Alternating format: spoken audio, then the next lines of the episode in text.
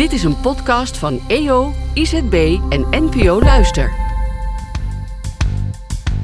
Burgers hebben behoefte aan controle of met een nieuw modewoord grip. komt Jezus voorbij. En ineens klinkt zijn woord. Kom.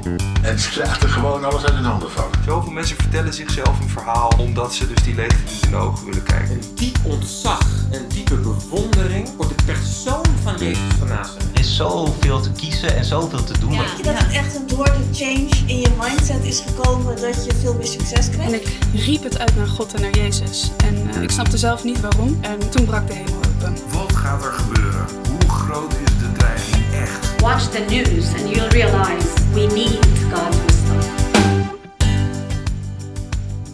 Wat betekent het om Jezus te volgen in onze tijd? Hoe doe je dat? En welk verschil maakt dat in je leven? Ik ben een leerling van Jezus. Hoewel veel mensen in Nederland het christelijk geloof als iets van vroeger beschouwen, geloof ik dat er niets beter is in het leven dan het volgen van Hem. Sterker nog, als je wil weten wie God is, zegt hij zelf, kijk dan naar Jezus. En als je wilt weten wat echt mens zijn betekent, kijk dan ook naar Jezus.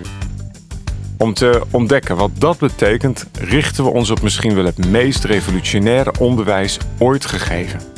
Jezus bergreden. Uit het Bijbelboek Matthäus. Je zult ontdekken, Jezus volgen heeft gevolgen voor bijna alles. Van hoe we naar onszelf kijken tot hoe we omgaan met wie we samenleven. En van omgaan met geld en bezit tot hoe we naar de toekomst kijken. Mijn naam is Jurjen ten Brinke.